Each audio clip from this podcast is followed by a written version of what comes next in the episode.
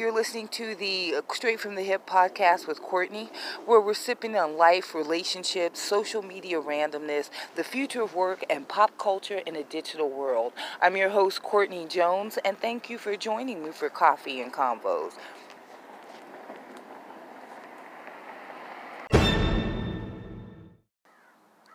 We've got planes falling from the sky, college admission scams, and everyone's litigious. There's a lot to be said about company culture, creating a social impact, and the art of developing your personal brand in the digital and online space. And I'm sure there are plenty of talking heads that have said it in a myriad of ways. In today's show, I'm adding a little seasoning to the melting pot from an emotional intelligence and hopefully common sense point of view around the subject of creating a social impact in a meaningful and uplifting way and the self awareness that it actually entails.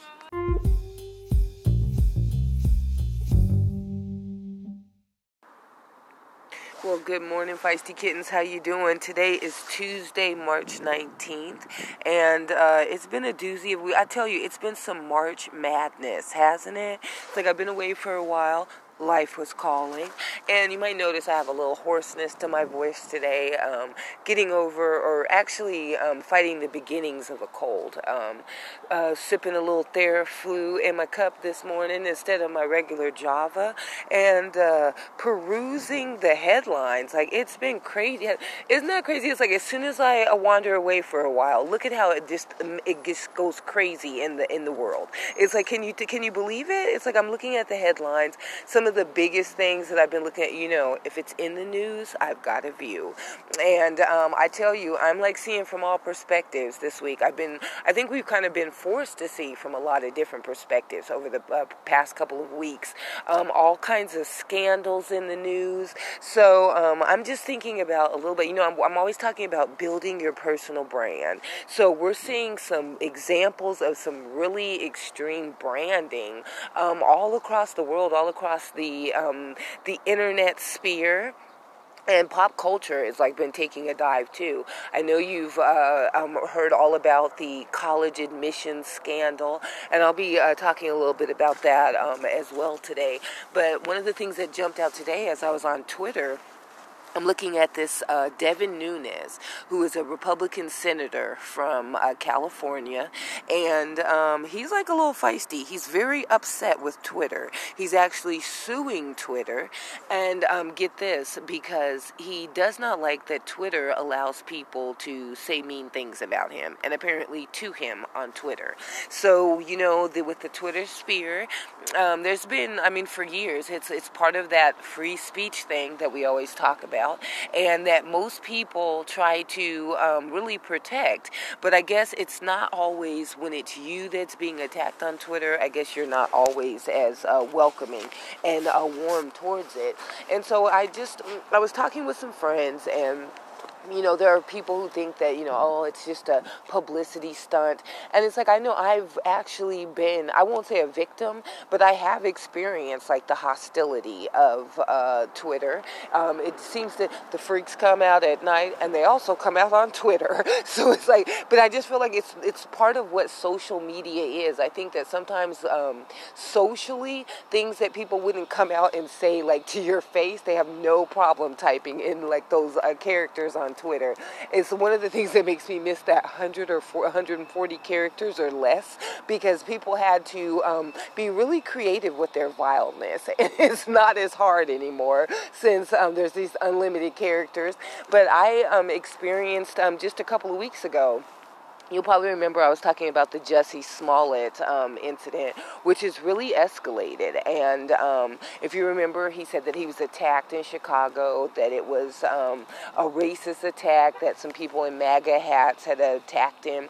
And he's now subsequently, like a couple weeks later, he's been arrested. Um, he's been charged with actually like creating a false report. They gave him like 19 indict, like 19 um, counts of like of fraud and, and lying, and so it just really escalated. And during the time that I was talking about it, and I made some comments that maybe people saw as insensitive. And I mean, I just got ripped a new one on Twitter. Like I had a guy who like came at me sideways and actually used the flipping the birdie emoji.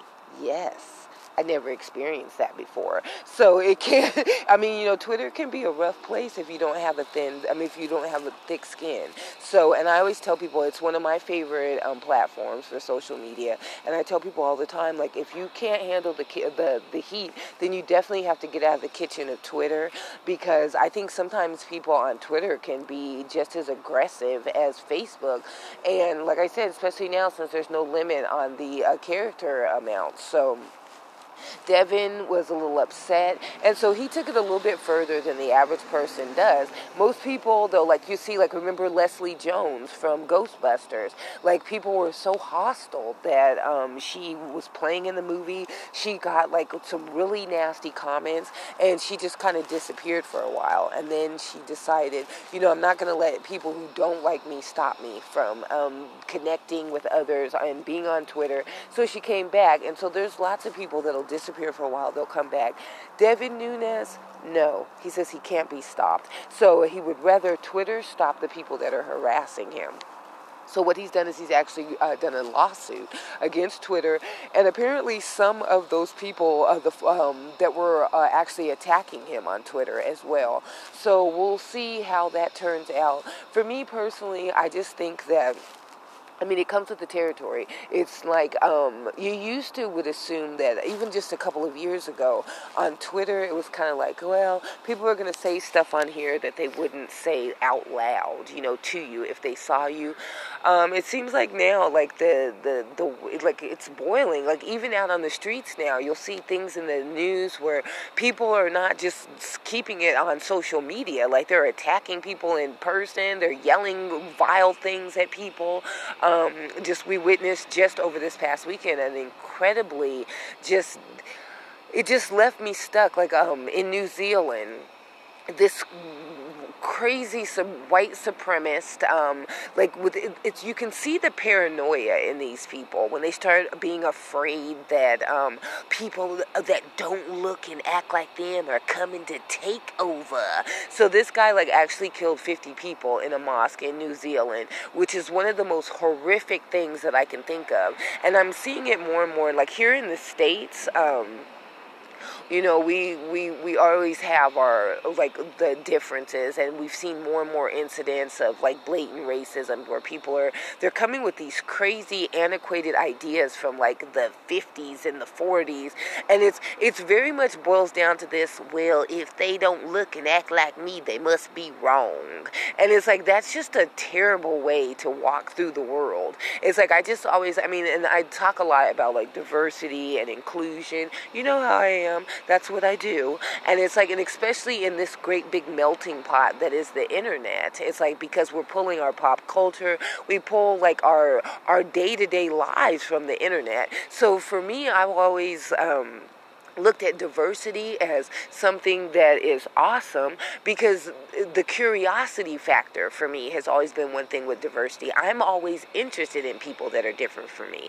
It's like, ooh, well, what do you do? Well, how do you do that? Ooh, that smells yummy. How did you cook that? So I've never been afraid of diversity. And so it's disheartening to see people who literally are like so shook by people being different than them that they want to hurt them. Like that is, it's, it's a, it's a foreign concept concept to me, and it's unfortunate that it seems to be getting more and more fire. So that um, just just terrible. Like my heart goes out to not only the people who um, experience this and the family members that had to deal with this crisis but also all of us who had to witness it. They said the video was passed all around like on the internet not something that i want to see. And it's like so i just kind of my heart goes out to everyone that we're forced to deal with such vile and, and horrific um, perspectives that come from people who um, maybe just aren't that comfortable in who they are that they need to hurt others that are different. So, and I'll I'll leave that alone. You guys know how I am, feisty kittens, and I don't want to get feisty today because I only have one nostril working. It's like I'm clogged up, got a really bad cold. So, um, it's like yeah, but I just felt there was so much jumping out today in the headlines and over the past week that um, I just wanted to speak on that just a little bit. And then you know how I am. Um, I have a lot to, even just with the the scandal with the college admissions, and I just think like back last October, um, before the holidays last year, and to one of the most disheartening things that um, most disheartening conversations that I've ever had, especially as a parent. I have two adult sons, but I, my youngest son is actually in college right now, and um, to just I had a conversation with him before the holidays, and he needed me to do a loan for him, and because he's trying, he's in school, and it's like you know, I just I, we can't afford to do that, and so he's now working like two full time jobs. He's doing work study, and so it just it crushed me at first, and then the anger kind of set in when I started reading about this um, this college scandal and parents who had the money who paid exorbitant sums to get their kids into school. And so we know about like with the wealthy the legacy um, kind of um, way that they get kids in, whether it's donating to a school or having a building in your family's name, or, you know, there's always been these legacy ways that wealthy uh, people have been able to get their children into school. And so to have these parents go to such lengths where they literally cross the line into criminality, it does make you kind of stop and think. And so, like I said today, I'm I just um my thing to is just really wondering like what is the impact that you're willing to make socially? And it's like and so with these parents it was like by any means necessary. Like they took the whole Malcolm X like to way to extremes. It's like by any means my kids are getting in. And it's like so you get angry that they were able to kind of skirt the system like that and a system that already seems so broken. If you've had a kid that's gone through school or that's trying to you're trying to get him in like it's competitive it's crazy it's nerve-wracking. So to think that these parents were like you know i'm just going to skirt the line and my kid's going to go to the front of the line whether they actually deserve to be there or not is it's disheartening. And i think that the saddest part is that it says a lot about not only these parents and their control freak um, tendencies in wanting to like steer the boat for their children and their children's future. But it also says a lot about the faith and the confidence that you have in your kid it's like you know you you you, you want to believe that as a parent that you can do everything that's possible to give your kids the best lives possible. But there does come a time when you have to trust that what you've instilled in them up until this point or before they get ready to leave home, that that is enough and that they can take it from there, that you've given them the tools or the, the, the perspectives and, and the shoring up that they need to go out into the world. And it's unfortunate that these parents did not feel that or they did not see that. And so that for me i think was just the most miserable part because just think how those kids feel. Think about the because they say a lot of these kids did not know about um, what their parents had done the hoops that they had drawn not even jumped over like literally the lines that they had cut to get these kids in school. And so i think that that's got to be really devastating for these students to find out that yeah you're not necessarily there on your own merit. And it's like so that's kind of soul crushing, I would think, for especially if you're a new college student, you're out there on your own trying to figure things out. And it does kind of drive home the point that your parents just didn't have the faith in you that you thought that they did. So I don't know. I don't know what impact that'll make not only socially, but psychologically and emotionally on those students. So we'll see one of the things that I found uh, just really interesting is um, not only in all these uh, with the students themselves and the parents, but there was also a um, investor who uh, talked about. There was a, an investor who was one of the people because they. I know a lot of the focus has been on the actresses, Lori Loughlin and uh, Felicity Huffman. It's like a lot of that a lot of the focus has been on them. And oh what terrible women they are. Like i see they've been attacked by other like actors and uh, people like and, and like kind of got ripped uh, one of the comments that i saw about lori loughlin like they were so nasty about you know what she was willing to do. But i think we've overlooked that there were a lot of business people a lot of CEOs that um, were also complicit in this. And one of those like really stood out to me because this is somebody who really pushes not only for making a social impact, but also, you know, um, as actually like a, his name is Bill McGlashan, I think his name is. And this guy is like the CEO of TPG Growth. He uh, does the Rise Venture Fund.